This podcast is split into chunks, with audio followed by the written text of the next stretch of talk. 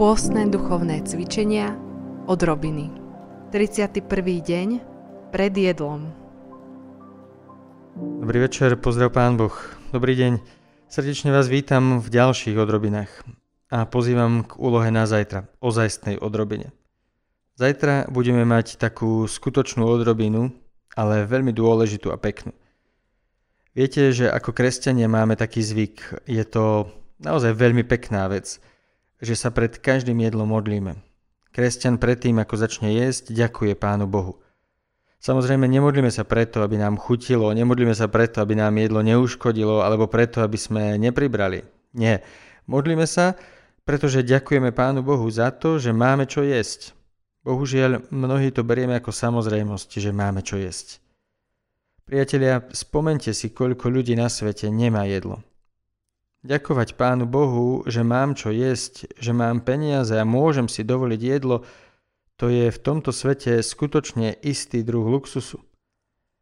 Ale priatelia, tá modlitba je tiež istý druh svedectva. Pretože samozrejme, keď ješ sám, tak sa jednoducho Pánu Bohu poďakuješ, to je jasné, nie? Ďakujem ti, že mám čo jesť a to je super.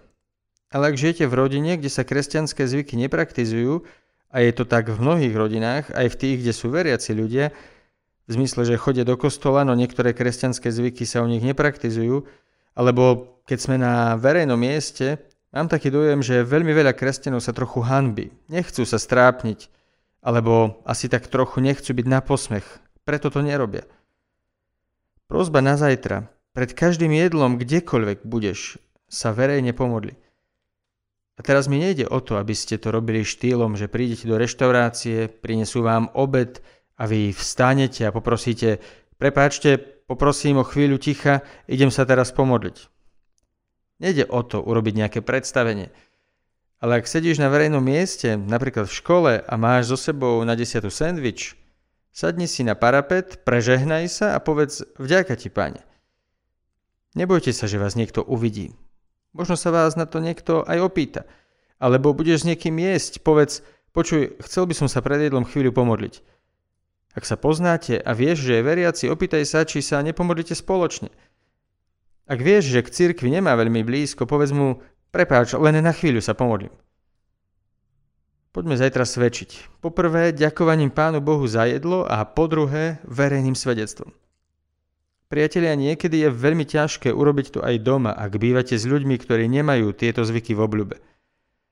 Viete, aké je niekedy ťažké, keď obedujete s mamou alebo otcom, sadnúť si k ním a povedať Mami, otci, pomodlíme sa. Človek sa pritom často cíti trápne, nie? Ako to urobiť? Urob to zajtra. Prizvi rodičov k spoločnej modlitbe. Pomodlíme sa spolu pred jedlom. Vieme, možno sa budú diviť a tebe sa čo zrazu porobilo. Nič, oci.